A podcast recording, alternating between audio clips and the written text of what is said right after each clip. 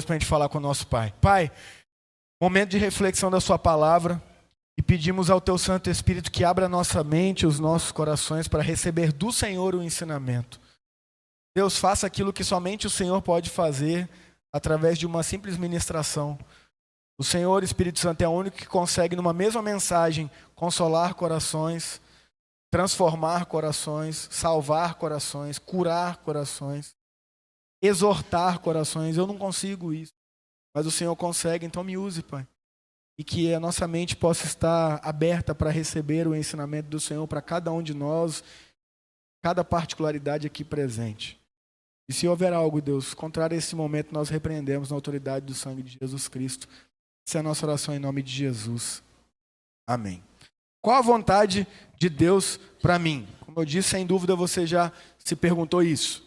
E de fato existe uma vontade de Deus para as nossas vidas. Só que a gente precisa entender um contexto geral aqui. É, com a nossa cultura atual, hedonista, que foca no prazer pelo prazer, hedonismo é isso, né? É esse culto ao prazer. Tudo tem que me fazer bem, tudo tem que ser legal, tudo tem que ser bom, tudo tem que ser prazeroso. Isso é um fato presente na nossa cultura hoje. E isso faz com que a gente queira um Deus assim também. Que só me dá prazer, que só me dá alegria, que só me dá coisas boas, que só me dá cosquinha no ego. E, e a gente tende a transformar Deus não mais em Deus, mas num empregado. De forma que eu peço e ele dá. Então eu venho a Deus e, ó, Deus, eu quero isso, eu preciso disso, eu sou filho do Senhor, eu sou filha do Senhor, e Ele tem que cumprir tudo aquilo ali, porque se a gente passar uma dificuldadezinha sequer, a gente já questiona, Deus, ó, o Senhor esqueceu de mim, o Senhor não me ama, e tal, e tudo mais. E antes a gente precisa entender que, de fato, existe uma grande diferença entre a revelação é, que Deus dá ao longo das Escrituras. Quando a gente analisa ali o Deus do Antigo Testamento, que é o mesmo Deus do Novo, obviamente, a gente vê que a revelação dele, ela ainda estava em progressão. É como ensinar uma criança. Eu não ensino uma criança como eu ensino um adulto. Eu vou dando um ensino progressivo, gradativo. Assim a gente observa Deus também se revelando ao longo das Escrituras. Muitas coisas lá no Antigo Testamento, a gente já olha no Novo em Jesus e vê que não faz mais sentido.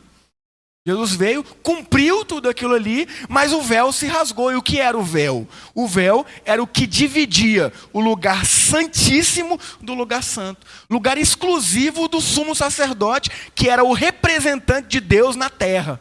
Então as pessoas pecavam, elas tinham que ir até uma pessoa que pegava lá o sacrifício, ia lá naquele lugar santo, apresentava, ou seja, intermediava. Em Jesus isso acabou. E muitas coisas no Antigo Testamento não fazem mais sentido mais. Então, é muito importante que a gente analise o Antigo Testamento hoje sobre a ótica de Jesus Cristo, porque senão vai ter muita coisa que você vai ficar horrorizado ou horrorizada ali. E aí, a gente observa claramente isso em Jesus. Porque ele mesmo disse: Ouviste que foi dito, não matarás. Ele está se referindo ao Antigo Testamento. Ele fala: Eu, porém, vos digo: quem odeia o seu irmão já matou. Então Jesus ele deu aí um, um, uma contextualizada, ele deu aí uma inovada, ele deu aí uma melhorada nos princípios que posteriormente foram ali revelados por Deus, mas foram evoluindo. E uma dessas grandes transformações que Jesus veio trazer é a forma com que a gente se relaciona com o Pai. Jesus ele veio inovar absurdamente isso. Tanto que Jesus, ele chamava Deus de Abba. E isso era absurdo para os líderes religiosos da época. Porque quando ele dizia Abba, ele estava como uma criancinha que chama a Deus de papai. Abba era o balbuciar dos bebês, falando pai. Então é como Jesus estivesse dizendo, se dirigindo a Deus, papaizinho, por exemplo. E os judeus ficavam perplexos, porque como assim ele está chamando Deus, o Deus Todo-Poderoso, o Deus Criador de tudo, o Deus vitorioso nas batalhas de papaizinho? A gente está acostumado com Deus dos exércitos, com Deus poderoso. E aí vem Jesus, o Deus Filho, o Deus encarnado, e se relaciona com a primeira pessoa da Trindade como papaizinho. E obviamente, trouxe muito transtorno diante disso. Jesus nos mostrou que, de fato, Deus, ele se relaciona na nossa intimidade. Ele não é mais apenas um Deus que até então se revelava em nação. Um Deus que se revelava a um povo. E é esse povo. Não, ele mostrou que esse Deus, ele se importa com as nossas particularidades. Que esse Deus, ele se, se importa em se relacionar conosco na intimidade. Só que a gente tem que ter um cuidado de não achar que isso é fazer com que esse Deus seja o nosso empregadinho. É aquele que eu peço e ele vai fazer porque ele está aqui e. E aí a pergunta, mais uma vez, é: qual a vontade de Deus para mim? E aí, antes de entrar na leitura bíblica, eu vou te contar uma coisa que é comum em todo iniciante, em todas as áreas do conhecimento é, humano, que é sempre o iniciante, ele já quer ir para o nível avançado rapidamente. Você sabe muito bem que é isso. Eu lembro quando eu comecei a praticar jiu-jitsu há sete, oito anos atrás, eu ali, faixa branca, iniciante, eu vi uns vídeos na internet de coisas assim altamente mirabolantes levava meu professor e falava, eu quero fazer isso aqui. Aí ele falava assim, calma, vamos vamos entender o jiu-jitsu mesmo, vamos aprender o jiu-jitsu mesmo, vamos no básico. Vamos no feijão com arroz. Vamos no, no, na ideia principal, central, macro do negócio. Depois a gente vai aí para essas especificidades e tal. Eu lembro quando eu entrei na minha primeira faculdade, mesma coisa. Educação física. Cheguei lá, fui professor, professor, eu quero é, ter uma academia e tal. Primeiro semestre. O professor falou, calma, meu filho. Chega primeiro, vê, tem muita coisa? Só academia. Por quê? Porque eu malhava, né? Então eu cheguei e falei, não, eu quero ser um dono de academia. Ele falou, calma, faz o curso primeiro, vão no básico. Isso aí é mais para frente. Toda área de conhecimento a gente tem um pouco disso. Começa o negócio, já quer saber tudo, já acha que sabe tudo. E às vezes a gente faz da mesma forma no que diz respeito à vontade de Deus. A gente pensa na vontade de Deus, o que Deus tem para mim, especificamente nessa área da minha vida. Mas a pergunta é: a gente sabe o que Deus tem para nós na área macro da nossa vida? Na essência da nossa vida? Porque a gente quer a resposta de Deus. Deus, é, eu não sei se eu aceito esse emprego ou não. Qual é a vontade de Deus para mim? A gente já quer saber isso de cara. Mas a gente não reflete que antes disso, que é algo bem específico, existe uma vontade de Deus para cada um de nós que é mais ampla que envolve não apenas o, o, meu eu, ou o meu ego, ou a minha situação específica e exclusiva. Existe uma vontade como um todo, que nos direciona, inclusive, para saber essas coisas. Mas isso é um passo um pouco mais avançado. É algo um pouco mais específico. A gente tem que entender primeiro a base. E aí, eu quero ler para vocês um texto muito rápido, muito simples, que está na primeira carta de Paulo aos Tessalonicenses, 1 Tessalonicenses, capítulo 5. E eu vou ler apenas três versículos, versículos 16 a 18. Será projetado aqui na tela, você pode acompanhar na sua Bíblia, no seu celular. Carta de Paulo aos Tessalonicenses, primeira carta de Paulo aos Tessalonicenses, capítulo 5, versículos 16 a 18. Paulo, ele nos dá a resposta aqui de qual é a vontade de Deus para mim, para você e para nós. E a palavra de Deus diz assim: estejam sempre alegres, nunca deixem de orar, sejam gratos em todas as circunstâncias, pois essa é a vontade de Deus para vocês em Cristo Jesus. É muito rápido, eu vou ler de novo. Estejam sempre alegres, nunca deixem de orar Sejam gratos em todas as circunstâncias, pois essa é a vontade de Deus para vocês em Cristo Jesus. Então, se você chegou aqui nessa noite se perguntando o que Deus tem para mim, eu já te dei uma resposta macro. Eu já te dei uma base gigantesca. Eu não, né? A palavra de Deus, né? Eu só transmiti, eu só li. A vontade de Deus passa por esses pilares aqui. Antes da gente pensar em coisas específicas, muito delimitadas, muito é, que diz respeito à nossa individualidade. Existe uma vontade de Deus revelada para nós, que está clara e específica na palavra, que envolve alegria, oração e gratidão. Alegria, oração e gratidão. E essas coisas estão interligadas entre si. Entre si. Alegria, oração e gratidão. Eu não sei o que Deus tem para minha vida nessa área. Se pergunte: eu estou alegre com Deus, com a minha condição, com o momento que eu estou vivendo? Primeiro. Eu estou orando, eu estou é, entrando em contato com esse Deus que é a fonte vital da minha existência. Eu estou conectado a Ele, eu estou buscando alinhar é, os meus pensamentos, as minhas vontades a Ele. E por fim, eu sou grato. Eu sou grato por estar vivendo essa oportunidade, por estar aqui, mesmo com dificuldades e lutas que todos nós temos, mas eu estou aqui passando por isso. Antes da gente querer saber o que Deus tem de específico, nós precisamos entender a praticar isso aqui a treinar. E aí eu falo treinar como a palavra mesmo nos ensina. Treinar mesmo. Treinar. Porque é desenvolver. Ninguém vai ser alegre, orador, oradora e grato do nada. Não. É treino. É treino. É dia após dia. É dia após dia se colocando diante de Deus, entendendo que isso é necessário, que isso é vital e que isso é a vontade de Deus para nós. Vamos começar com alegria. É, eu lembro que eu ouvi uma definição muito interessante que fala sobre felicidade e alegria. E aí, essa, essa definição, tá, gente, não é uma definição fechada, é, é, isso e pronto, acabou. Não, não, é uma definição que eu ouvi eu achei interessante. Ela diz assim: felicidade é aquilo que a gente tem por circunstâncias. Por exemplo, ah, eu estou muito feliz porque eu passei no vestibular.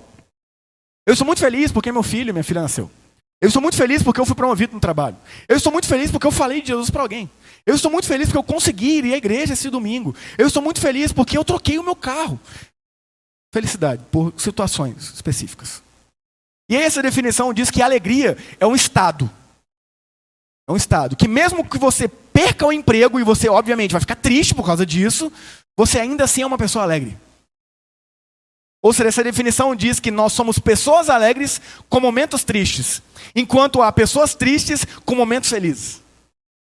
Entende? Quantas pessoas a gente conhece que é triste? Que é triste, não tem sentido em viver, a vida não tem razão, não tem objetivo, mas ela tem momentos felizes, lógico, porque ela passa por circunstâncias que a deixam feliz. E aí ela vai, busca essa felicidade em N coisas. É, às vezes na droga, às vezes é, na pegação, às vezes na balada, às vezes no consumismo. É, e aí vai, né? Cada um vai buscando aí, tateando, buscando aquilo que vai preencher momentaneamente e dar um lapso de felicidade aí, por exemplo. Mas essa definição eu achei interessante que ela coloca a alegria como um estado de espírito. Ou seja, mesmo passando dificuldades que me deixam triste, sabendo quem eu sou em Jesus, eu sou uma pessoa alegre. Então você conseguiu entender a diferença? A alegria é o que vai fazer sempre a gente ter motivo de glorificar a Deus, independente do momento que a gente esteja vivendo. Então, por exemplo, poxa, passei por uma tragédia terrível. A gente está muito triste, muito abalado, muito destruído emocionalmente. Mas quando a gente consegue olhar para Jesus, a gente consegue ter motivo de falar: Jesus, o Senhor sendo Deus, nunca pecou, nunca errou, veio aqui, passou tudo que é dificuldade, morreu por mim numa cruz.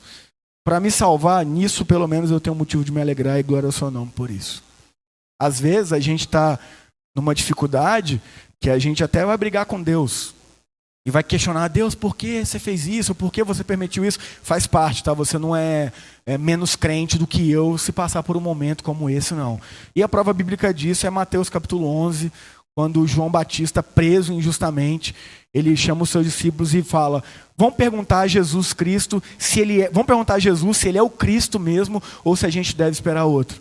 Detalhe que João Batista tinha batizado Jesus, tinha, evento, tinha visto todo evento miraculoso que ali aconteceu, acompanhou a trajetória de Jesus, mas ao ser preso injustamente, sabendo que iria morrer, e foi o que aconteceu, de fato ele morreu, ele começou a se questionar por uma falsa expectativa que ele teve. Então, às vezes, temos falsa expectativa que nos leva até mesmo a duvidar de Jesus. Tá?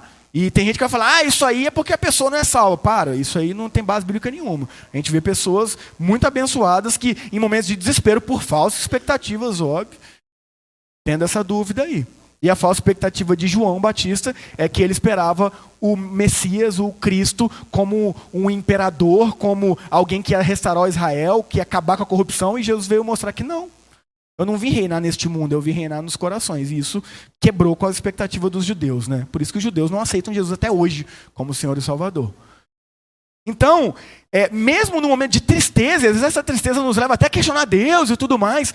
Se temos de fato o Espírito Santo dentro de nós, se realmente temos Jesus como Senhor e Salvador, é, é momentâneo. É momentâneo. O Espírito Santo vai falar o coração e a gente vai conseguir olhar para Jesus e ainda se alegrar nele, mesmo que ao redor esteja o caos. Então, primeira coisa, alegria. Ele vai falar aqui: alegrem-se Sempre, estejam sempre alegres. Volto a dizer, gente, isso é treino. É treino. É treino. Porque nós temos naturalmente a cabeça voltada para o problema. Isso é natural nosso, a gente é vacilão demais. É, tem aquela frasinha de bem de, de Facebook, né, de Instagram. Ninguém comenta todos os aviões que decolam e pousam em segurança, mas deixa um avião cair para você ver. E é verdade. Verdade. A gente só fala do avião que cai. A gente não fala do avião que subiu e pousou, e subiu e pousou. Você sabe quantos aviões pousam por dia? Nem eu. Quantos sobem, descem certinho. Agora cai um lá no Uzbequistão. A gente fica sabendo aqui. Então a gente tem é, esse problema. A má notícia ela tem muito mais expressividade do que a boa notícia. Me deram um dado aí, não, não me deram referência, então eu nem, nem guardei. Mas me disseram que é, a boa notícia chega, sei lá, a 300 pessoas. E a má notícia chega a não sei quantos mil. E é muito isso, vamos falar a verdade. A gente chega lá no trabalho segunda-feira não vai contar coisa boa, não. Isso está errado, cara. Isso está errado. Não é o que Jesus quer para nós, não. Nós devemos ser portadores de boas novas, boas notícias, coisa boa. Falar de coisa boa, cara. Entendeu? Agora, a gente tem que ter um olho treinado para isso também. Porque as pessoas ficam assim, não, o mundo está mal, o mundo está destruído, o mundo está caído. Tá, mas tem muita coisa boa acontecendo. A questão é, a gente está olhando? A gente está reparando? A gente está abrindo a mente para isso? Vou te dar um exemplo de como isso acontece na nossa vida. É, você que tem um carro aqui, você tem o seu carro, comprou o seu carro agora, recentemente. Comprou lá um Sandero branco, igual o meu. Top. Gente, quando eu comprei o sandeiro branco, parece que todo mundo tinha sandeiro branco. Acontece isso com você? Você compra o carro, parece que todo mundo tem um carro.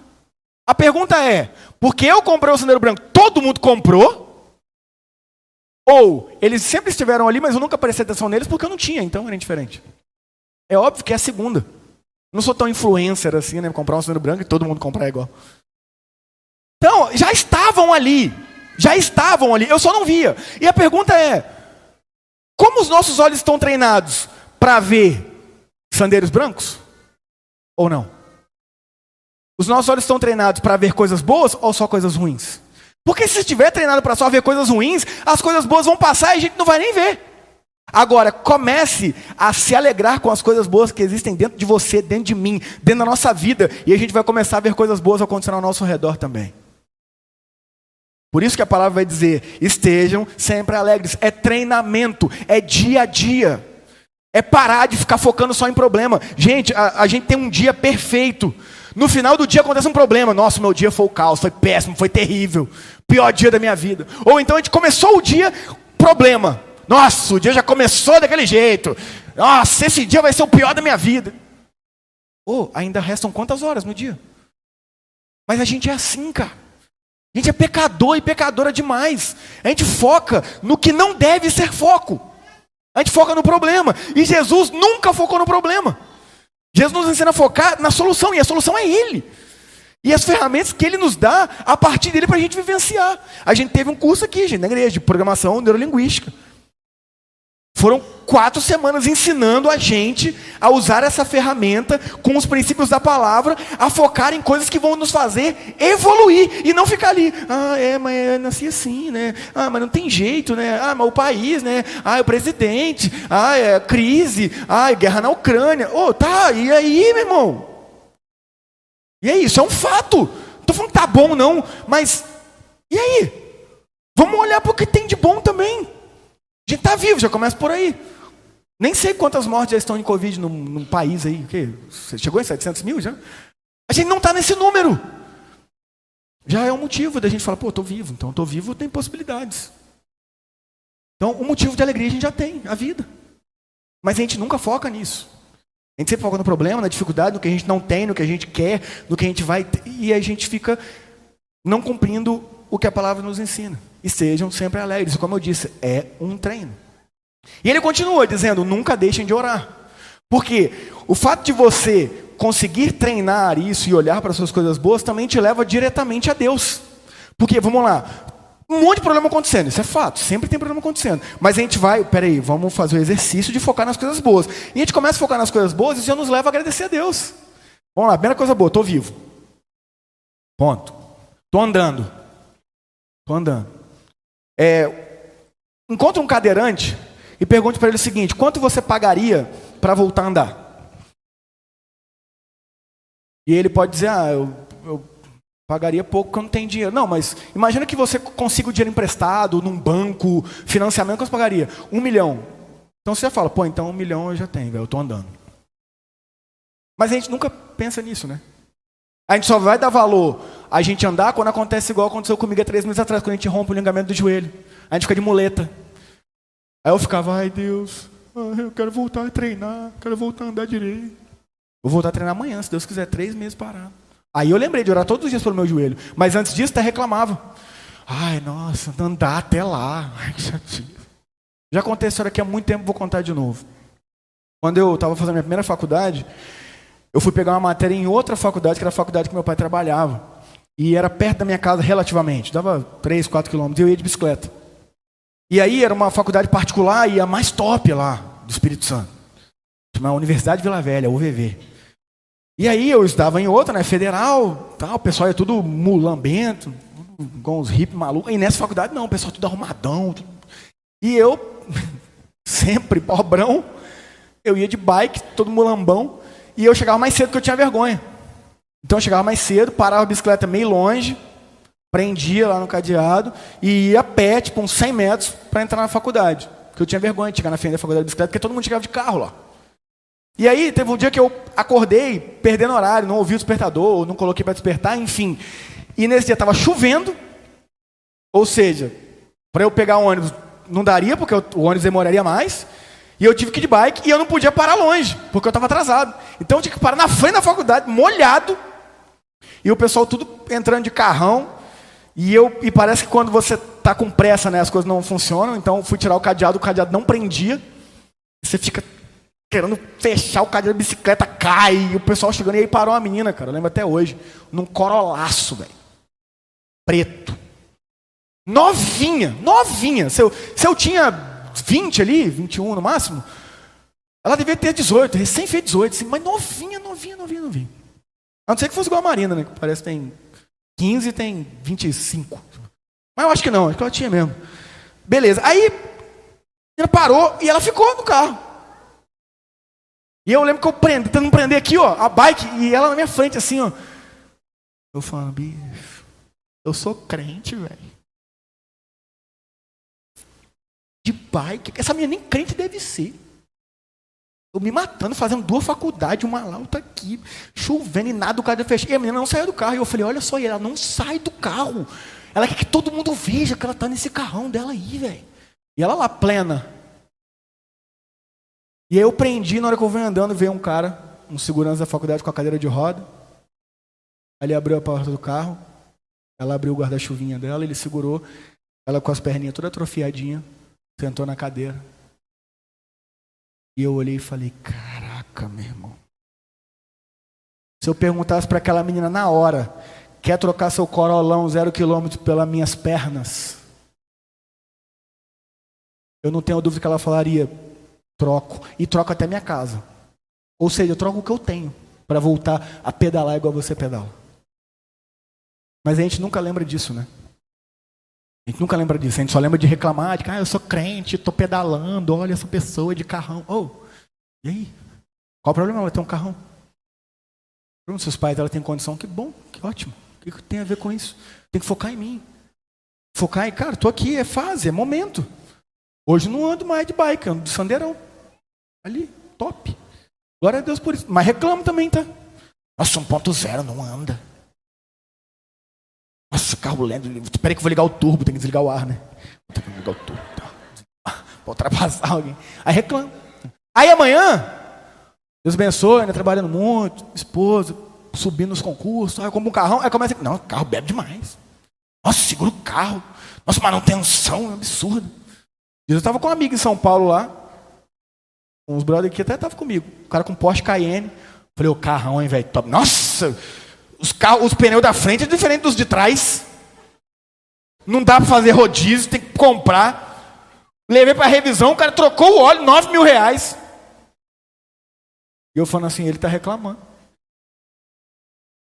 Eu falei, ah, então, esse problema não tem. Levei para revisão, o cara trocou o carro inteiro, mil reais. Ficou tudo. Tudo que tinha para trocar, trocou mil reais. O cara trocou o óleo, está reclamando. Mas acha que tem um Porsche ele é pobre? Ele tem dificuldade? Não, mas está reclamando. Ele não está falando, Deus, obrigado, 9 mil reais, eu tenho condição de ter esse carro e pagar uma revisão de 9 mil reais. E pagar os pneus diferentes atrás da frente. Mas não, a gente foca sempre no quê? No problema. No ruim. E aí a gente, obviamente, não se alegra e obviamente não ora. Obviamente. Ai Deus, ó, abençoe para eu vender esse carro logo. Pô, mas nunca, nunca. Porque se fosse assim ainda, né, tava bom, né? Mas não. A gente foca na reclamação pela reclamação. E a palavra de Deus está dizendo: estejam sempre alegres. Nunca deixem de orar. Então, lembra que há motivos para estar feliz, independente da dificuldade que você esteja vivendo, que eu não sei qual é.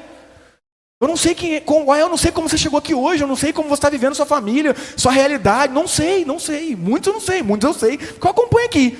Muitos eu não sei. Mas o fato é, existe um Deus que morreu por mim e por você. Que quando estávamos mortos em nossos pecados, e quando eu falo morto, é que não tem jeito. Não é estágio terminal, não. Eu falei isso hoje de manhã. Estágio terminal, a pessoa está ali, né, morrendo. Aí alguém chega e fala assim: Hein, eu tenho a cura para o seu problema. Quer? A pessoa está tá terminal, ela faz o quê? Ai, quero, quero. Não, a palavra diz que nós não estávamos em estágio terminal. Efésios 2 vai dizer: vocês estavam mortos em vossos delitos e pecados. A gente estava morto. Já viu morto? Fala para o morto, fala assim, hein? Eu tenho a solução para você. Quer? Não respondeu. Se quisesse, eu tenho. Não vai responder, está morto. Éramos nós. E Jesus fez o que? Veio ao nosso encontro, nos salvou, nos redimiu, para nos dar vida e vida plena. Agora, vida plena quer dizer vida sem problema? Óbvio que não. É vida com propósito, com essência. Porque o próprio Deus veio aqui e passou muito problema. E teve muito problema. E nos ensinou a como lidar olhando sempre para o Pai, em oração, pedindo o que? Sabedoria. Gente, é, a gente conversou isso, né? O pessoal da, da programação da linguística da igreja. A gente conversou, inclusive a gente vai até fazer um curso sobre isso. Para dar aqui novamente. A gente entra numa, numa bad de pensamento, cara. E te entra numa descendente que só vai pensando mal, mal, mal, mal, mal, mal. E parece que uma coisa puxa na outra, e mal, mal.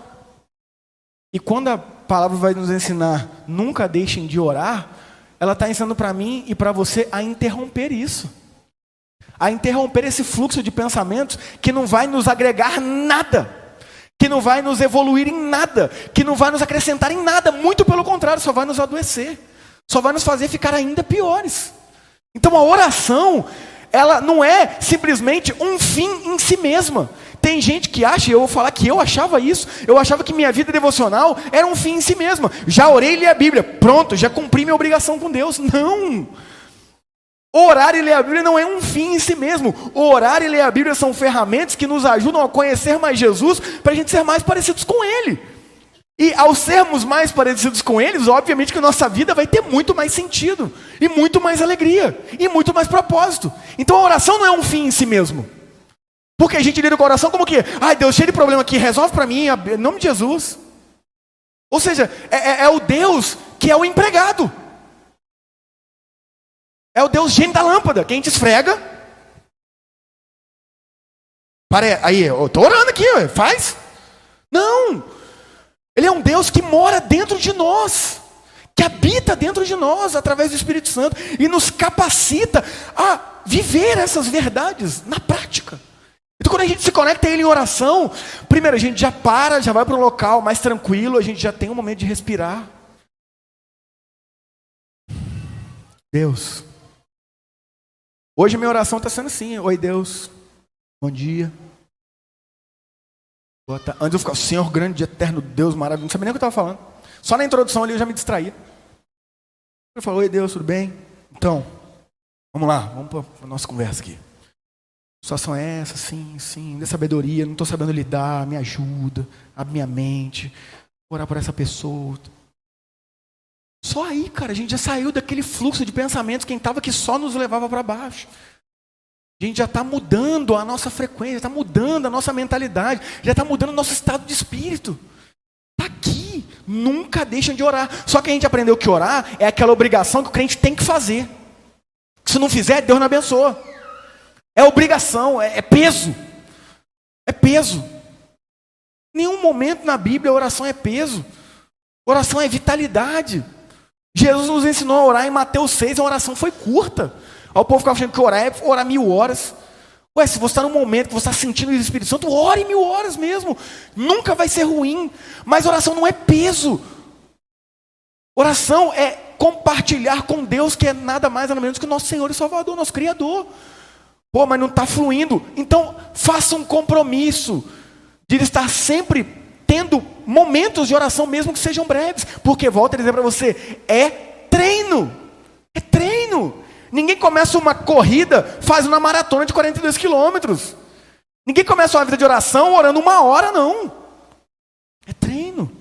Aí você pergunta a pessoa que corre 42 quilômetros e fala assim, bicho, como é que você fez? Rapaz, lá para os 35, irmão, você não sente mais nada para baixo. Só vai na mente mesmo. E você fala, e por que você não parou? Não, porque estou ali. Para a pessoa é natural já. Mas pergunta para ela se na primeira corrida que ela fez foi assim. Mas foi no primeiro dia que você começou a correr? Não, né, meu filho? Eu comecei caminhando. Comecei ali, aos pouquinhos, até que fui indo, Isha. Mesma coisa. Ele quer começar orando, não, vou lá duas horas. Não, vai nunca. Então, comece a colocar aí ó, vários momentos no seu dia. Para você ter um momento com Deus, trocar uma ideia com Ele, se conectar a Ele, coloca o celular para despertar. Vai rapidinho, pô, mas o meu trabalho, vai lá no banheiro, pô. Você vai no banheiro para ver Instagram, que eu sei. Tá estressadão, vai lá no banheiro ficar vendo Instagram, rodando feed. Ai, precisa ter um tempo. Substitui, pô, vai lá e minutinho de oração, conecta com Deus. Nunca deixem de orar. E por fim, sejam gratos em todas as circunstâncias. Gratidão, gratiluz, gratitude, gratidão. Mais uma vez é treino. Agora entenda que uma coisa está diretamente ligada à outra. Se a gente está sempre alegre, porque a gente entende que existe um Deus que nos direciona, que nos conduz, que morreu por nós, e mesmo diante das dificuldades a gente consegue olhar para Ele, isso nos leva a orar, nos leva a trocar uma ideia com Ele, nos leva a comunicar com Ele, consequentemente conectados a Ele, com uma mente treinada, a estar sempre alegre, sempre olhando as coisas boas e não focando nos problemas, nas dificuldades, mesmo sabendo que eles existem e que devem ser resolvidos. Para a nossa mente num todo. Sabendo disso, a gente vai estar grato. Grato. E aí eu vou falar para vocês uma verdade. Eu acho que a primeira vez que eu experimentei o estado de gratidão na minha vida foi é, a partir do ano passado, cara. Eu nunca tinha sentido o que eu comecei a sentir a partir do ano passado. Porque gratidão para mim, é, como eu falei, era um treino esforçar para e pensar, Deus, vamos lá, eu estou aqui só olhando problema, então vamos lá, Deus, obrigado porque eu, eu, tô, eu tenho o que investir, obrigado Deus porque eu tenho uma família, eu tenho um lugar para dormir, eu tenho um carro, obrigado Deus pela igreja, obrigado porque eu tenho amigos de verdade. Eu precisava me exercitar. Cara, eu comecei a sentir a gratidão simplesmente fluir. Lembro que eu acordava em casa, desespero, sabe? Porque eu acordo sempre com as crianças, as crianças me acordam, a Isa que me acorda, seis horas da manhã todo dia. Aqueles olhão desse tamanho azul. Pai, você não vai cuidar de mim? Todo dia ela fala Eu acordo, um que eu já estava ali naquela doideira, aquele olho de furacão. E, cara, eu parava, eu falava assim, cara, por que, que eu tô feliz? Assim? Eu falava, pô, eu tô grato, velho. Eu tô grato. Mas foi um treinamento. Treinamento. E como tudo, se a gente para de treinar, o que acontece? A gente regride. Parou de treinar, cara. Você vai voltando, estaca zero. Vai andando para trás. Então, gratidão, cara. Também é exercício, é dia a dia. É Pô, vou fazer uma. Tô, pastor, eu tenho muita dificuldade de ser grato. Começa a fazer uma lista diária, dez coisas. Dez coisas. Já falei isso aqui algumas vezes lá em casa, então a regra: reclamou de alguma coisa, tem que ter dois motivos de gratidão. Qualquer coisa que reclamou, gratidão. Aí esse dia eu estava em casa, eu, nossa, mas que demora, velho. Roberto, tá atrasado. A Isa falou assim: gratidão. Falei, é, minha filha, eu sou grato porque a gente tá dando, vai dar um rolê, né? E sou grato porque eu amo vocês. É treino, irmão. Exercício. Mas a gente foca mais no fato da esposa estar atrasada para brigar do que na alegria da gente estar tá podendo sair, velho. Pô, não tô dando uma aval pra mulherada atrasar, não, tá? Por favor. Adianta aí, gente. Agiliza um pouco. Lá em casa é assim, acordar cedo para atrasar com calma. Tá ligado? Acordar cedinho para atrasar, tranquilo, para não ter problema no atraso. Só tô falando que ela tá lá na salinha, lá, se tivesse querendo falar. Acordar cedo para atrasar tranquilão, sem problema, sem estresse. Mas como eu falo, a gente fica focando no problema. E não, pô, agradeça a Deus. Agora, lógico, ah, mas pô, lá em casa, cara, o atraso é um problema. Não, aí tem que sentar e conversar, não adianta ficar brigando na hora de sair, que os ânimos estão. Não, aí é sentar com calma. Ô, senta aqui, vamos lá, vamos conversar. O que, que eu posso te ajudar? Porque a gente sempre quer jogar no outro, né? Só. Não, é o que, que eu posso te ajudar para você não atrasar mais. Aí se prepara, tá, rapaziada? Porque normalmente a gente quer que a mulher arruma as crianças, dá banho, faz comida, e a gente bonitão fica no sofá lá, né? Ah, a hora, hein? Agora pergunta: o que eu posso fazer para te ajudar? Ela vai falar: cuida das crianças. Dá janta você, benção. Muda a roupa delas. Véio. Aí a gente fica: é, vou perguntar nada não. Deixa atrasar, vou ficar quietinho, não vou nem reclamar mais. Gratidão, gratidão. Não, ele tem que envolver. E aí, vivendo isso, a alegria, a oração e a gratidão, está aqui a palavra dizendo. Pois essa é a vontade de Deus para vocês em Cristo Jesus. Qual é a vontade de Deus para mim? Alegria, oração e gratidão. A partir desse pilar, desses três pilares, meu amigo e minha amiga, aí você entra em qualquer especificidade que quiser na sua vida. Pastor, eu recebi uma proposta de trabalho, o que eu faço? Tem que perguntar para mim, não, eu sou seu pai. Eu sei lá do seu trabalho, como é que eu vou saber? Ué? É o que? É análise, vão sentar, vão analisar. Peraí, pô, tô alegre, Deus, tem um trabalho, obrigado. Senhor, ilumina minha mente aqui, abre minha mente. Obrigado, Senhor, estou grato, mas vamos lá. Um trabalho novo, vamos analisar então. Salário. Isso que é melhor, lógico, né? Uma condição de trabalho. Tá. Que, não, isso aqui vai me atrapalhar de treinar. E eu treinar faz parte da minha rotina, faz bem. Mas será que eu estou treinando demais também? Preciso ir sete dias na semana? É isso, cara. Aí é, é, o Espírito Santo fluindo ali, te direcionando para você tomar a decisão mais assertiva e você parar de ficar, Deus, o que o Senhor tem para mim? Oh, ele está dando um cérebro pensante, está dando princípios para analisar. Agora a gente quer, como eu falei, um gênio da lâmpada. Aí a gente não faz nada, aí não se alegra, não ora, não é grato, a situação vem, Deus, o que o Senhor tem para mim? Deus não me responde, não? Gritando. Mas a gente quer tudo mastigado. Lembra do hedonismo que eu falei no começo? A gente só quer o prazer, a gente não quer a busca. A gente só quer o salário, a gente não quer trabalhar.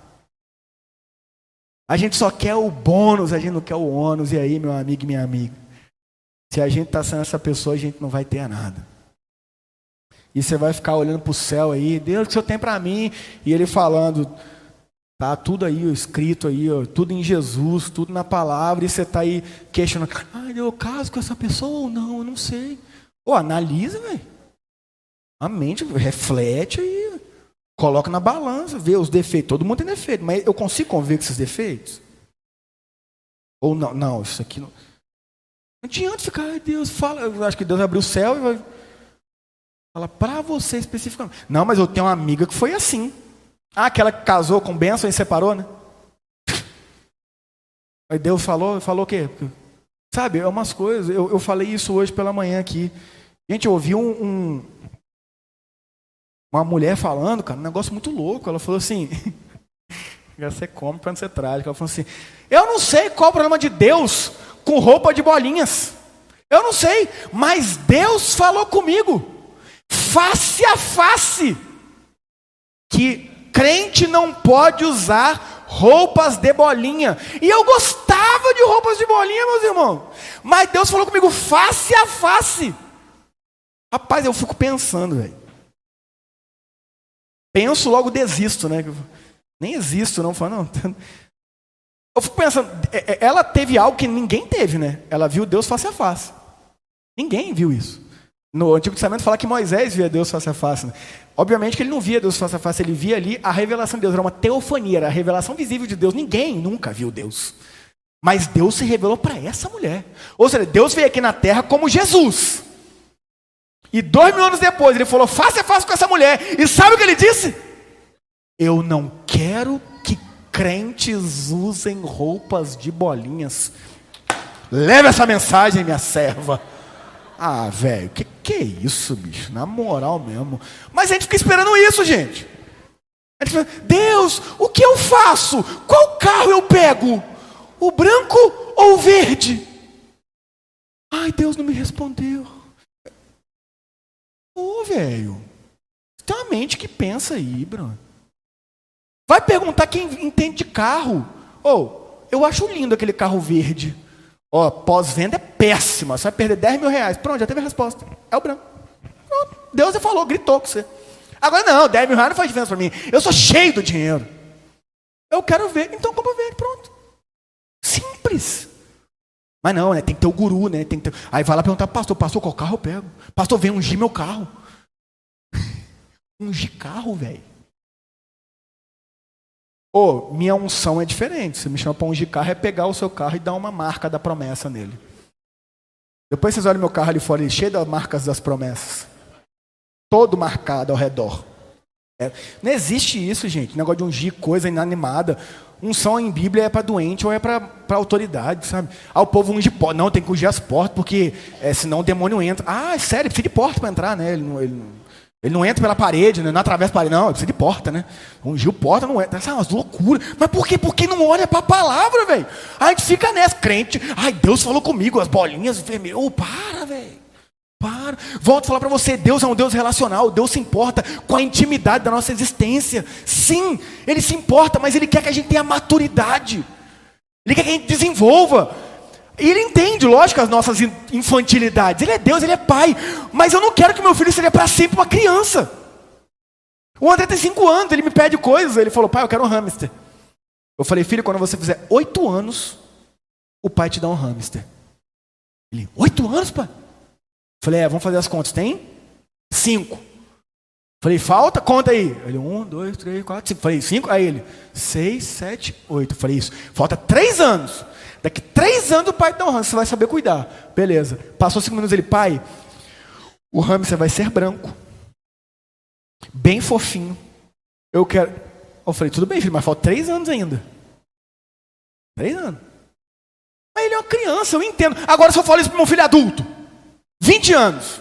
Eu falei, pai, eu quero tal coisa. Ó, quando você tiver 23 anos, você, eu fortaleço. Aí passa dois minutos ele fala, pai, eu quero rosa com flores.